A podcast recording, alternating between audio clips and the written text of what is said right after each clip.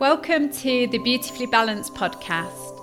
I'm Samantha Dinage. Join me to explore holistic approaches to support your well-being in today's hectic world. Through each episode, my intention is to empower you to live your life with less stress and more joy and relaxation. I understand we are all unique, and I invite you to take what resonates with you on your journey to feeling more vibrant from the inside out. My dream is to create a radiant ripple effect from each of us out into the world. Thank you so much for choosing to spend your time with me. Now let's dive in. Welcome back to the Beautifully Balanced podcast. Here today with me is Jason Shiers. Hi, Jason. Hi, Sam. Nice to see you. Hi, nice to see you too. Jason is a certified psychotherapist and certified transformative coach who has been working with addictions and mental health for over 25 years. Jason, you have a personal story of addiction and mental health struggles spanning four decades from both mm-hmm. sides of the fence of being a service user and a professional. Can we dive in and find out more about this journey? Yeah. Um, I was going to start like separating my story up into segments or something because there's so much of it, you know, and I never know what's really the most important to people. Um, I think like the key points was was the loss of my my dad as a young child, you know, and he was killed in an accident, and um, and my what I call an innocent attempt to cope with my experience was was using food. You know, it's kind of like food became my my reliable and confident friend. You know, it's kind of like it was consistent. It was always there. It always did the trick. You know, it's kind of like so. I I indulged in compulsive eating. You know, that was my way of coping with grief. You know, unknowingly at five years old because I was there was pre-rational or cognitive reason of what had happened. You know, there was none of that. There was just the just the feeling of loss, I guess.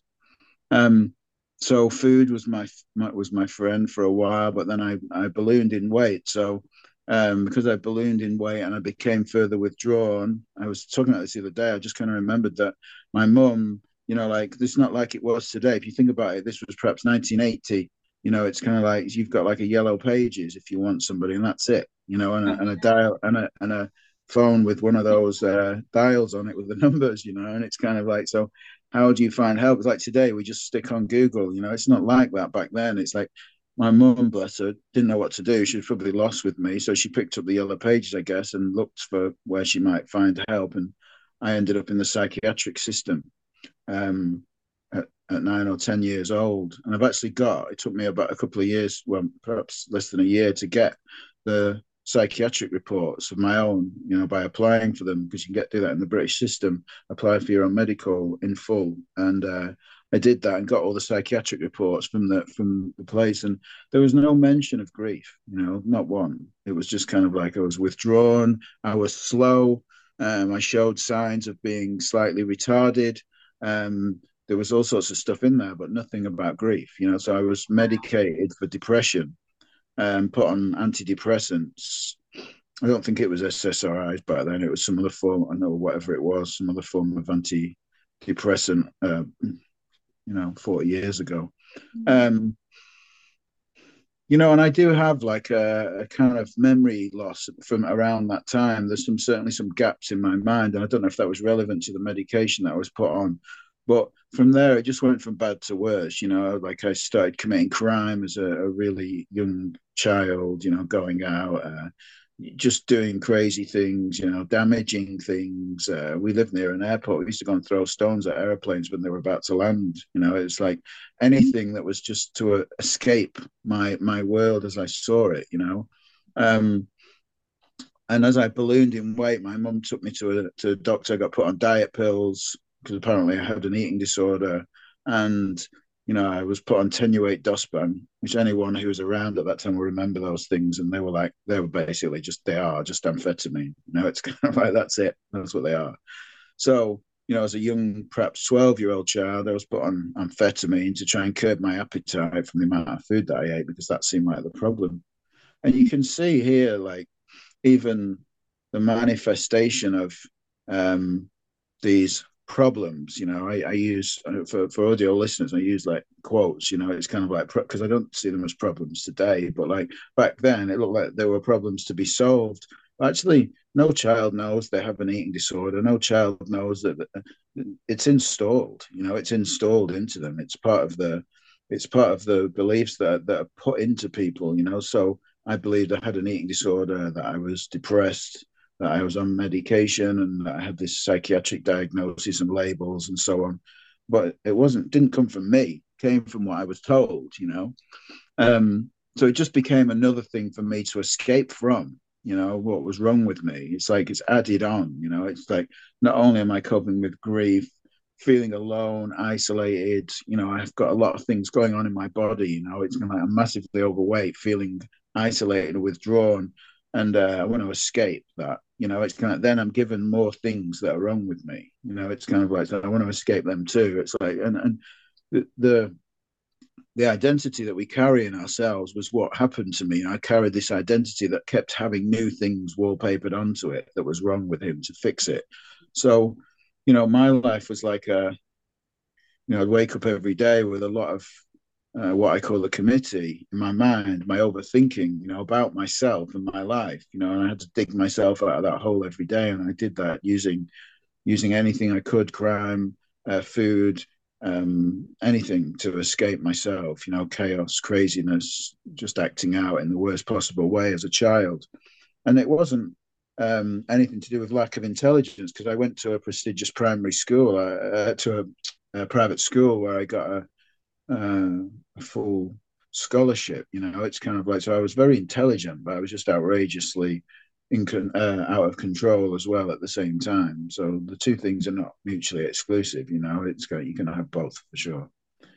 Um, and then I found drugs as a young teenager. I found drugs, and things went from bad to worse. I guess on the outside, you know, if you're looking at it that way. Mm-hmm. Um, and got back involved in crime, and and you know, things got pretty chaotic with jails and psychiatric interventions and institutions and um, and my own internal world got worse and worse you know? It's it's um it was it was really challenging to be me and to live in my own skin. That was that was my difficulty you know? And it's kind of like i would do anything to escape myself. All i really wanted was oblivion. So when the first time i ever took drugs it gave me an escape from myself. I felt at peace. I felt calm.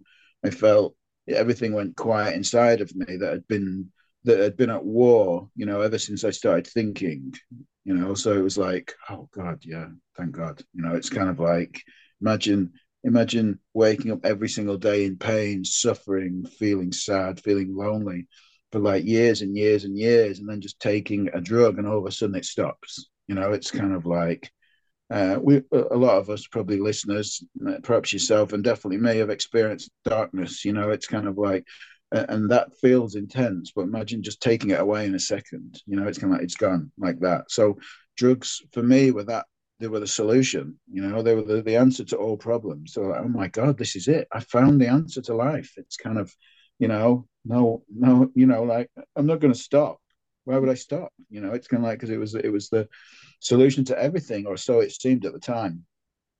drugs are only ever the solution; they're never the problem. You know, in the, in in our traditional models, we we pathologize normal human response to adversity. You know, it's kind of like, and then we actually create a problem, and then we find a solution to it. You know, that's what the models do.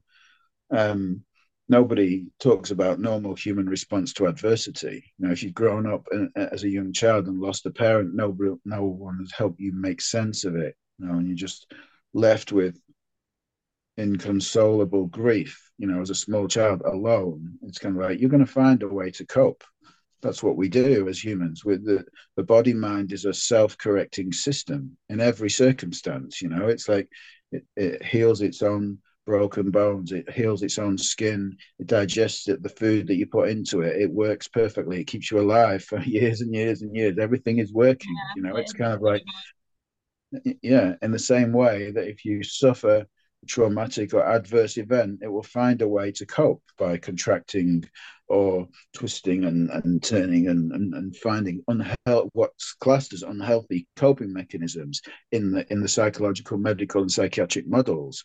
But like the body doesn't know the difference between um, unhealthy coping mechanisms and coping mechanisms. You know, there's no classification or moral values. It just finds a way to cope.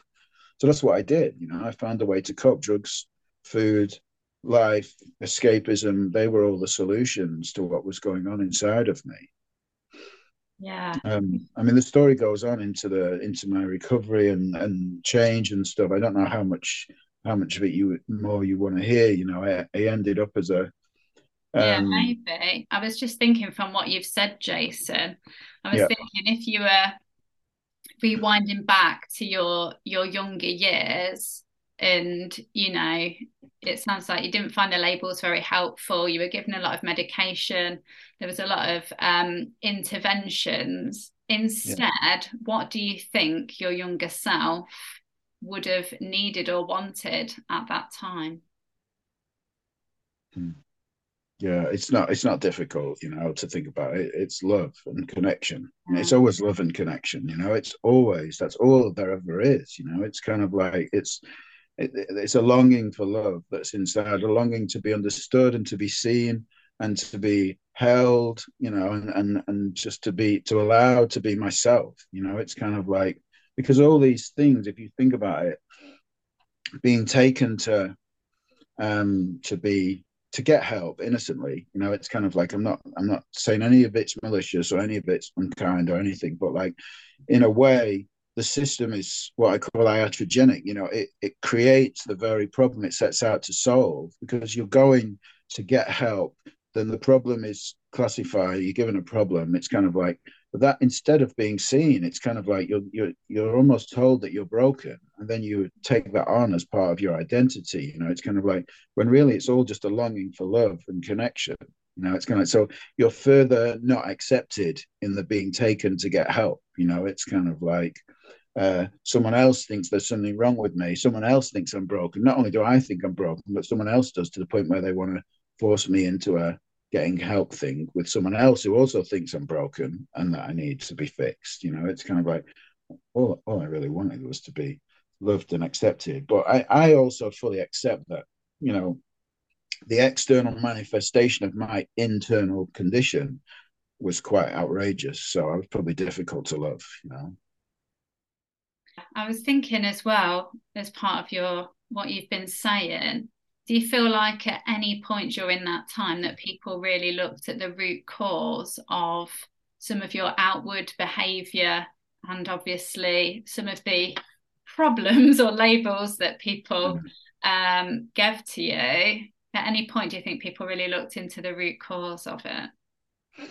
No not at all. I think that's one of the major things. It's a good point you know and it's it's um we just kind of pathologize the like i said the normal human response to adversity you know? There's no look at the root cause. Like i said in all those psychiatric reports that i've got somewhere in my office back home there's no mention of grief you know? There's perhaps 10 to 20 pages of different reports from different psychiatric units and things and places i was sent to even residential psychiatric places where there's no mention of grief you know? And and it's quite bizarre as a professional today to think because that's the first place I, you know, I want to, I want to really know somebody, you know, and it's kind of like, and and like, pretty quickly for me as a professional, things fall into place about when somebody tells me, oh, this is what I'm struggling with, and then we start kind of looking, well, how, how's your life been? You know, how was your upbringing and so on.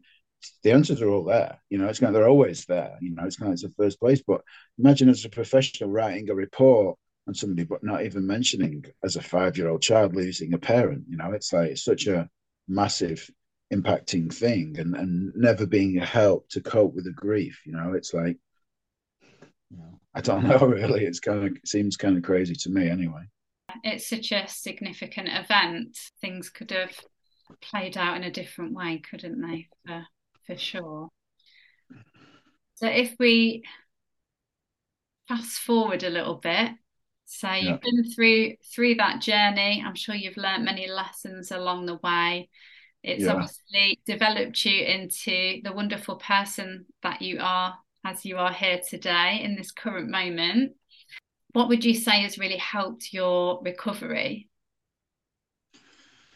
It's it's been a I call it an evolution, you know. It's kind of like because I, I became I was the wounded healer, you know. I, I, I did all my trainings in psychotherapy and counseling and different things, NLP and uh, different you know different um, psychological qualifications simply because I thought if I could learn them enough, it would help me. You know, if I learn them enough, it could help me.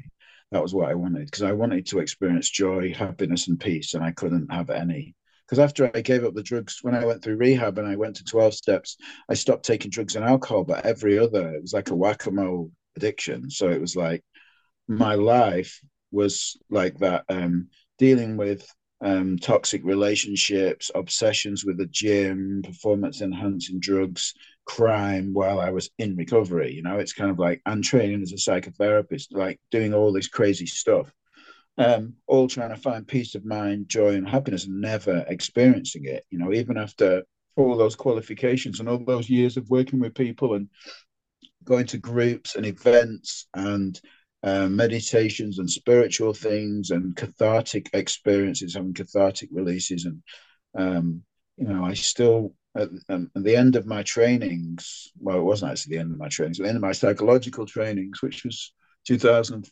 15, I guess, about eight years ago. I just thought, you know, I'm I'm not really happy, and I, and come to think of it, I don't know any other therapists that are happy either. You know, it's kind of like really happy. It's kind of like because I knew people that talked about how great they were, but when you knew them behind the scenes and they told you the truth about their life, they weren't really happy. They were kind of up to no good, like I was, you know. And um, so I always had this experience of seeking you know and i would always say to somebody now don't give up seeking you know if you have that longing inside of you the longing is to for yourself you know the longing is to meet yourself because the hardest thing we ever do is meet ourselves you know that is it you know and i always say two things the hardest thing you'll ever do is meet yourself and the heaviest thing you'll ever carry is the weight of your own thoughts you know and that was what it was. I carried the weight of my own thoughts about my broken and flawed self you know on a daily basis no matter what qualifications i had because those psychological qualifications while there's an experiential component in fact a large experiential component to them they're still primarily of the intellect you know like the theoretical learnings in psychological qualifications are primarily intellectual you know it's a framework to understand people while there's an attunement to people's emotional and mental state and their energy, you know, it's kind of like depending on who you are. I mean, that's not like really part of the teaching. It's just part of it's part of who you are. Um, it kind of misses a huge spiritual aspect of the human body mind system. You know, it's like so.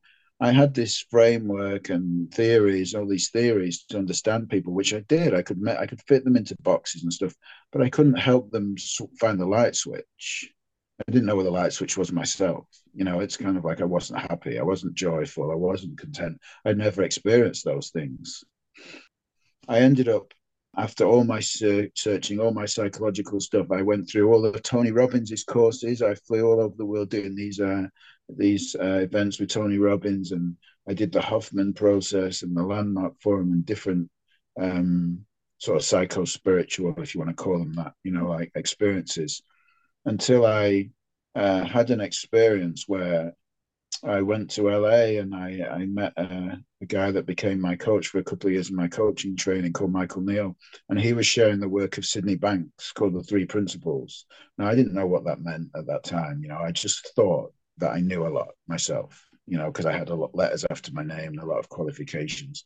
And, um, and I went there and you know, I had an experience in in a in an instant. You know, it's like my life changed in an instant, and it and it had really been drilled into me the idea that change was hard, change was difficult, change took time, change took uh, courage, you know, and all these things. And sometimes that is involved, you know. It's like, but there is something to see that can happen spontaneously, you know. And I and I had a realization that I'd been carrying this idea of myself as a flawed, broken, damaged individual that needed fixing, that, that couldn't find the solutions to his own life.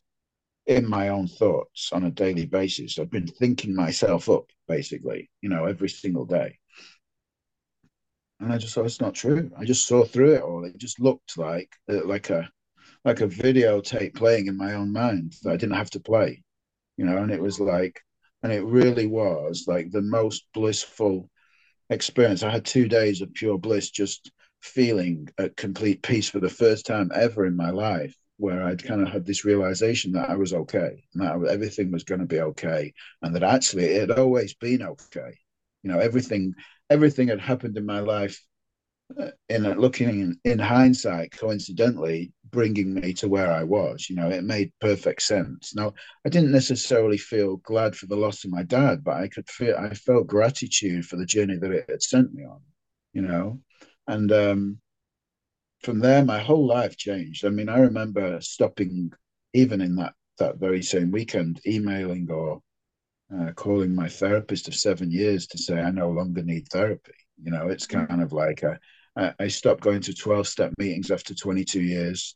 Um, my 40 years of eating disorder and psychiatric care ended, and that was it. They have never come back. You know, it's like, so it really was like a realization of true nature, or you know, as I might explain it today, or an awakening to the truth that I'm not, that none of us are flawed, damaged, broken individuals. You know, we, we're we're all living in a healthy mind body system that's um, guided by spiritual intelligence. Um, and I know that sounds kind of abstract to some people, you know, it's like, but if you start looking for it, you can see it, the evidence of it, you know, it's, it, it's, it's there and uh, that's what I did. I started looking towards what was right with me rather than what was wrong with me, you know, and and and this revealed so much, you know, it revealed and changed so much about my life, about my practice, about my experience, but my relationships, you know, my my role as a parent, all those things changed massively, you know, due to those, and it really um baffled my mind for quite a while. You know, it's like to to be able to articulate this experience that I'd had, or put it into words, or even share it with people without feeling like I'm just talking complete nonsense. You know. Well, it sounds like a beautiful journey. Thank you so much for for sharing your story with us and being so honest and open. I was wondering at this transformative moment that you had in LA, do you think yeah you mentioned about love, connection, acceptance. I feel like a lot of these words link into compassion as well. Yeah. I was wondering, did you feel like you maybe had a heightened sense of those things within yourself to then enable you to have that transformative moment? I think like I'm softer with myself now. I think we're always the most harsh with ourselves. You know, it's kind of like you know that's part of the human experience too, and uh, I fall out of that from time to time. I think what happened was was the relaxing of my mind in the moment. What what enabled the transformative experience, as I see it and as I teach it when I work with people today, is the relaxing of the intellectual mind. You know, I, I, turned up in that place with a lot of letters after my name and qualifications, thinking I knew a lot about change. And Michael was very uh, soft and gentle and kind of accommodating and present, you know. And he said, Have you ever, could you just be present? He said to me. And like in all the trainings I'd done years and years, I thought, No one's ever asked me to be present. You know, what does that even mean to be present? It's like, so it's like, switching off my mind.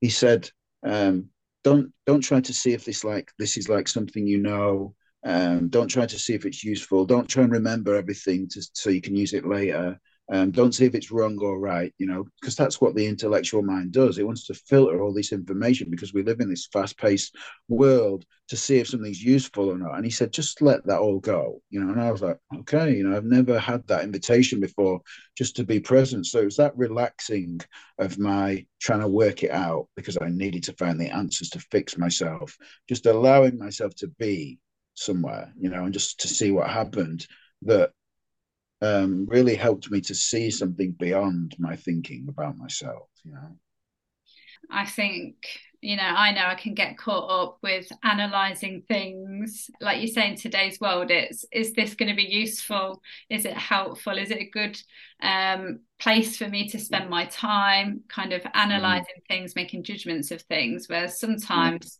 mm. i think a lot of that can get in the way from just being in the experience as it is in that moment which can mm. offer a very beautiful experience if i allow it to.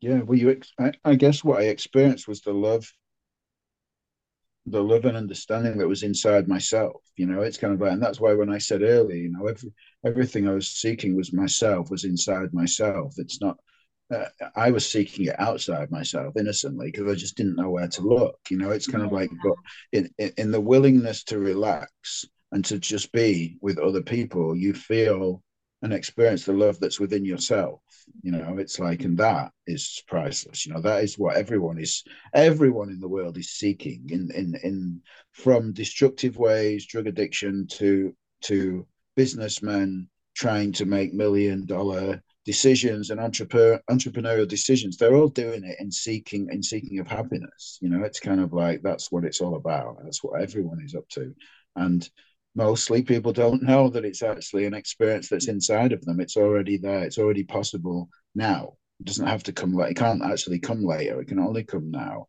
And that's what that experience was. It was being in the present moment, being now, you know, being here now and getting to experience the love that's that was inside of me. And in that in return, as well as that, you get to experience the love of other people, you know, because you get to see people without the filter, without the mind based ideas without the story that we carry of others. You know, it's like that's all the things that show up. Yeah, that sounds really beautiful. Thinking about you working with others, Jason, mm. and many different forms of addiction that I imagine that you see, what do you think are some of the most common forms of addiction from the people that you work with? everyone is addicted to something i think you know and it's like I, I guess people that are really struggling with the more extreme things that are commonly classified like gambling pornography sex money uh, drugs alcohol um, food you know it's like kind of know they have a problem usually you know it's kind of like oh they're, they're in that question about it but then there's also you know many people that are avoiding themselves. Like I said, the most challenging thing you'll ever do is meet yourself. Um, many of the people are using mobile phones, for example. I mean, who isn't addicted to their mobile phone?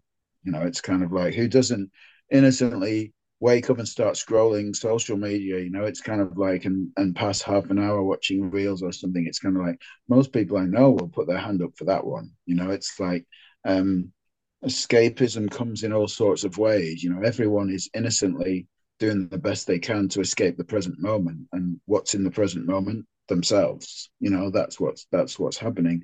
I think we've just grown as a society and a culture know a generation in that way it's kind of where technology has taken over and we've um lost the human touch you know the human connection touch it's like so I, I don't get too caught up in what the process, what the behavior, what the substance is, because it's not really that relevant. In fact, if I work with somebody, I rarely talk about that, you know, and, and, and sometimes never talk about it. If someone comes for a food addiction or a gambling addiction, it's probably the last thing we talk about. You know, it's there's nothing to do with that. You know, nobody Nobody, nobody ever woke up full of genuine joy and contentment for no good reason and decided that day to use crack cocaine. It's kind of like it just doesn't work like that. You know, there's a internal dis-ease going on that drugs are the solution, or drugs or processes, or scrolling social media are the solution for.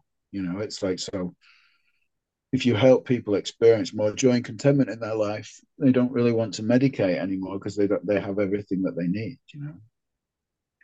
Yeah. So I guess I'm just thinking, is pain then maybe the root cause of the addiction? But then to countermeasure that, it's finding ways to feel more joyful within your life. Yeah. Well, I guess I would describe addiction as an an innocent attempt to quieten the mind.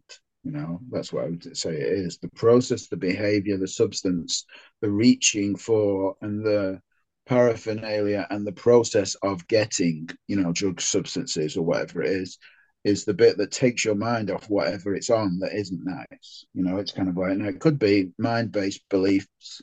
My life's not good, don't like my life, not happy, my relationships breaking down, whatever it is that you're struggling with could be related to childhood trauma, stuff that's in the body too. You know, it's kind of like experiences of tension, stress, things that are not necessarily seen in the mind. You know, it's kind of like that just experienced in the body. Um, uncomfortable feelings, stuff like that. I just when I'm on my own, I just feel this tension or tightness in my chest or whatever it is, you know. And it's like because the body has become adept at avoiding too, in the same way the mind has, you know, become adept at kind of escaping whatever it's stressed or worried about or so on. Like the mobile phone for example or any depending on how extreme you take it the body is the same too. It finds ways to cope with emotions. I mean so many times i sit with clients and i'll just go well is your jaw tense or something? And they relax their jaw and they'll start crying. You know it's kind of like tears will come out and it's kind of you can see that the body has just learned to hold emotion you know, it's kind of like, or, or, the, or the person has learned to hold emotion by tensing the body in certain ways, tense shoulders, tense neck, even just doing this with your fingers, you know, it's kind of like ways of escaping. So all this stuff kind of plays out, you know, it's like that that's really what addiction is. It's a way to escape yourself, you know. Yeah. And if somebody was perhaps unsure if they had an addiction, maybe the listeners are thinking, okay, yeah, I scroll quite a lot on my phone. I I even I catch myself sometimes being on my phone more than normal. In fact, today at lunchtime, made myself a nice lunch, automatically started looking at my phone, and I thought, oh, I needed a break. My brain is already a bit overwhelmed, a bit full. I don't need to be taking in more information. Why am I not just enjoying my lunch and being in in this moment? But um I forgot what I was going to ask you now. I've gone off on a tangent. But um, yeah, if I people think... were struggling, you asked me if people were considering whether they had an addiction or not.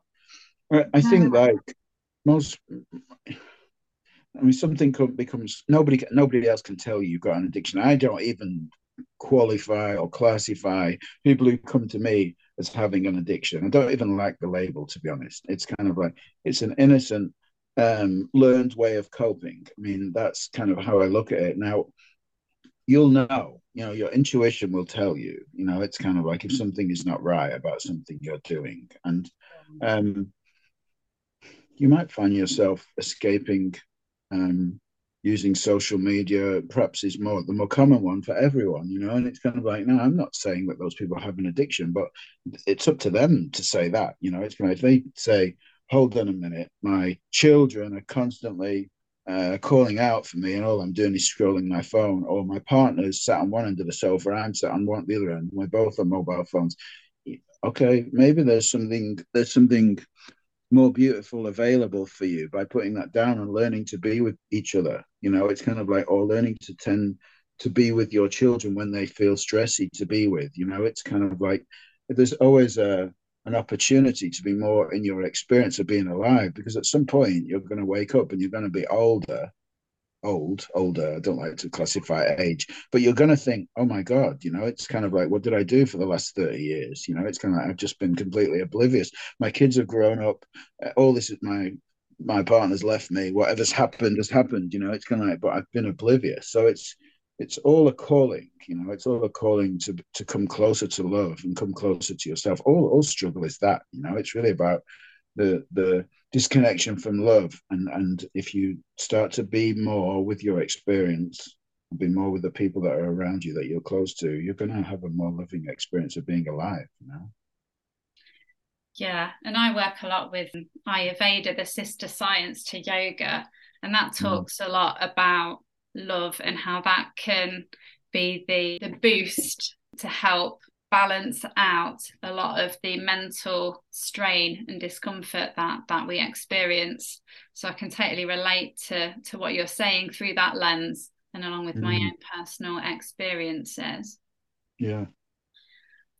And when it comes to addiction do you think there's any link with addiction and anxiety well, I think like if you're looking at like as we've been talking at from uh, uh, an innate well-being or or um, looking at the mind body as a self-correcting system, you know, then if you t- then you couldn't possibly say, well, anxiety is outside of that, and anxiety is a real medical thing. You know, it's kind of like you have to look at it from within the same scope. So, what is anxiety telling us? And for me, it's a love letter from the body.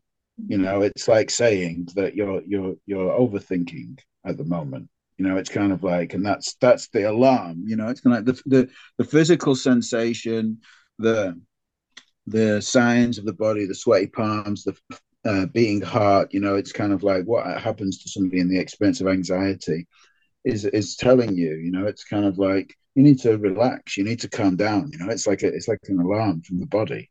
And and again, it's like one of those things. It's like where the system becomes dysregulated. You know, the mind systems become dysregulated, perhaps overthinking, stress, worrying about the future, and all this. I mean, th- th- there's a whole spiritual foundation in in this mis in this in this um, mental health misunderstanding that we haven't even gone into. But like when I think of myself as separate, like life is on me and I, I have to get this and that and all these things, like because that's how a lot of us feel that life is a uh, what I call an outside in experience. I have to fix everything outside of me to be okay on the inside. But life isn't that. Life is an inside out experience. Everything we experience is is through perception, is going on inside of us. Yeah. So anxiety is just the belief that I, as a separate being, need to do something, be somewhere, get something, fix something, be something other than what I am.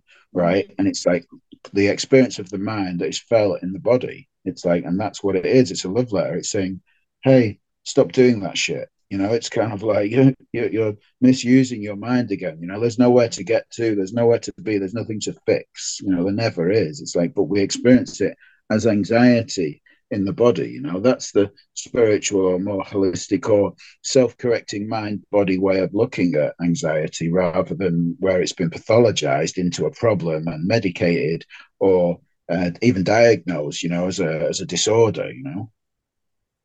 Yeah, I think that's a really um, great way of looking at it. Yeah.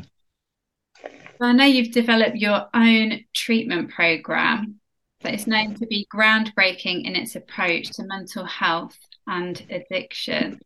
yeah. I was wondering if you could share with us a little bit about that. Yeah, I think everything we've been talking about today is is feeds into that, you know, because it is almost um, groundbreaking in the fields of kind of psychology, psychiatry, and the medical model. You know, it's like really saying that, um, in a way, you know, the whole that those three places we typically go to to find help, either for the physical body or the mind, or mental health, what's classified as mental health. You know, is like um, is then medicated or or pathologized, given a label and so on, and then fixed. You know, and it's kind of like I call my work a model of health versus a model of illness. Everything is a model nice. of illness. Here's what's wrong with me. Here's what's wrong with you. Sorry, from the professional, and here's and I can help you fix it if you pay me enough. You know, it's kind of like that. That's the kind of way of the traditionally treated. But model of health really means like let's see what's right with you rather than what's wrong with you. You know, it's kind of like let's see how your own innate well-being is actually playing out in your life, but you don't actually even know that. Let's see when you see like what's right with you, how that changes your your current um, symptoms, you know, and your current level of pathology. It's kind of like, and people start seeing. You know, I, I differentiate between mental illness and mental health. You know, I, mental illness is what we're taught, what's taught in the psychiatric system. Mental health, to me, which is commonly misused, is the the place inside of us that's perfect, that's always been perfect, that's always there, that can't be damaged or broken. You know, you might call it the pilot light that's always on. You know, and it, and if you know where to look with somebody, if you've experienced it for yourself, you can see it in others. It's quite easy to see it in others. You know, it's kind of like no matter how broken they think they are, no matter how damaged they think they are, or because uh, I'd done I, my my list of uh, craziness was long, you know, and I was I was I was not I was on the fence for sure for a while until I started to see it myself. Um, so really helping people to see that, you know, that that pilot light that's inside of them, that once they start seeing what's right for them and they start they stop creating that idea of themselves, they stop seeing that the world is outside of them and see that the world is inside of them. I mean, that's the biggest misconception. You know, it's kind of like that life is this external ex- journey where we have to get our ducks in a row and and uh, get more status and more money and bigger houses and better relationships and more weight loss and all the things that people chase you know all of it is in service of happiness. Then if it is in service of happiness seeing that life is happening inside of you and not outside of you means that you can experience everything you ever wanted now without changing anything without a new job without weight loss without a bigger house without any of those things. So it's really that internal it's I call it psycho spiritual because uh, everything's a psychological concept, but it's pointing to a deeper truth. You know, it's pointing to a spiritual realization. You know, of who we are as human beings and how we're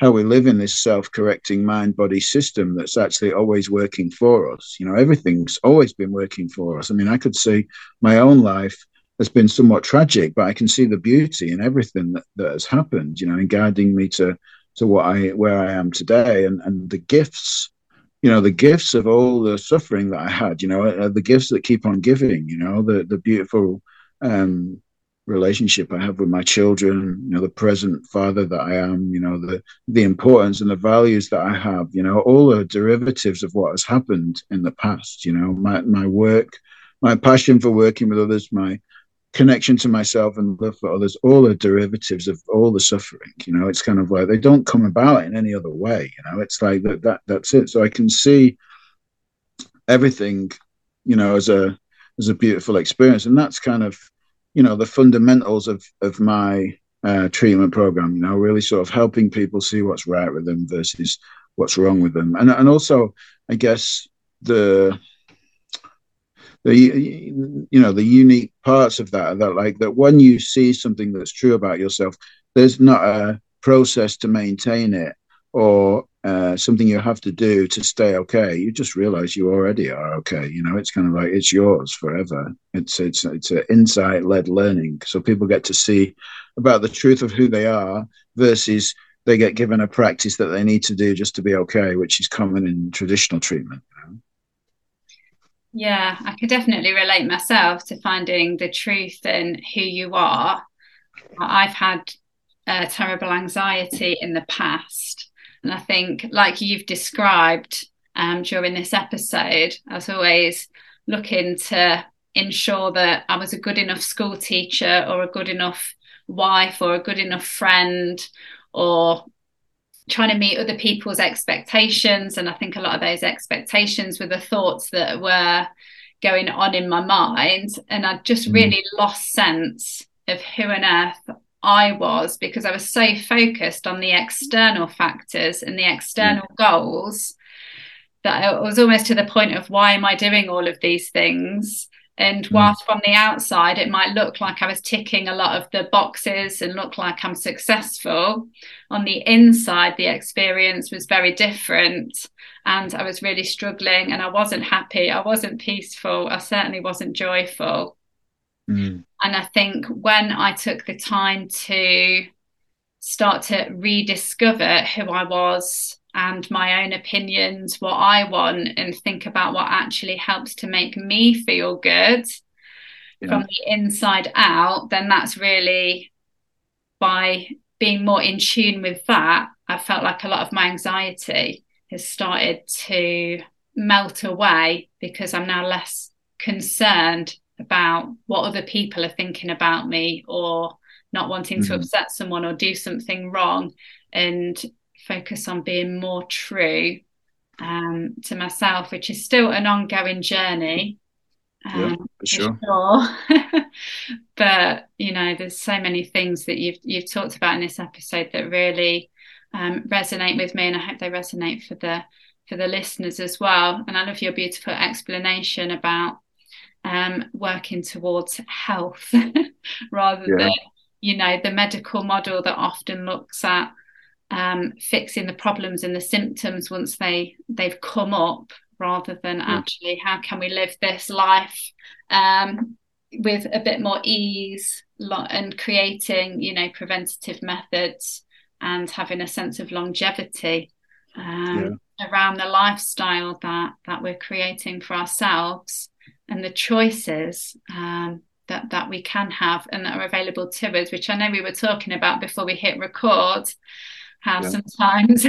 We feel, you know, in the past, um, you know, it can seem like medication and, you know, the traditional medical models are the only way, but there's so much more um, out there that can really support our support our own health and our, our well-being. And it sounds like obviously your programs um, uh, are a path towards that as well. Absolutely yeah. Yeah i love that so just thinking about a final question jason which i yeah. ask all of the guests. Yeah.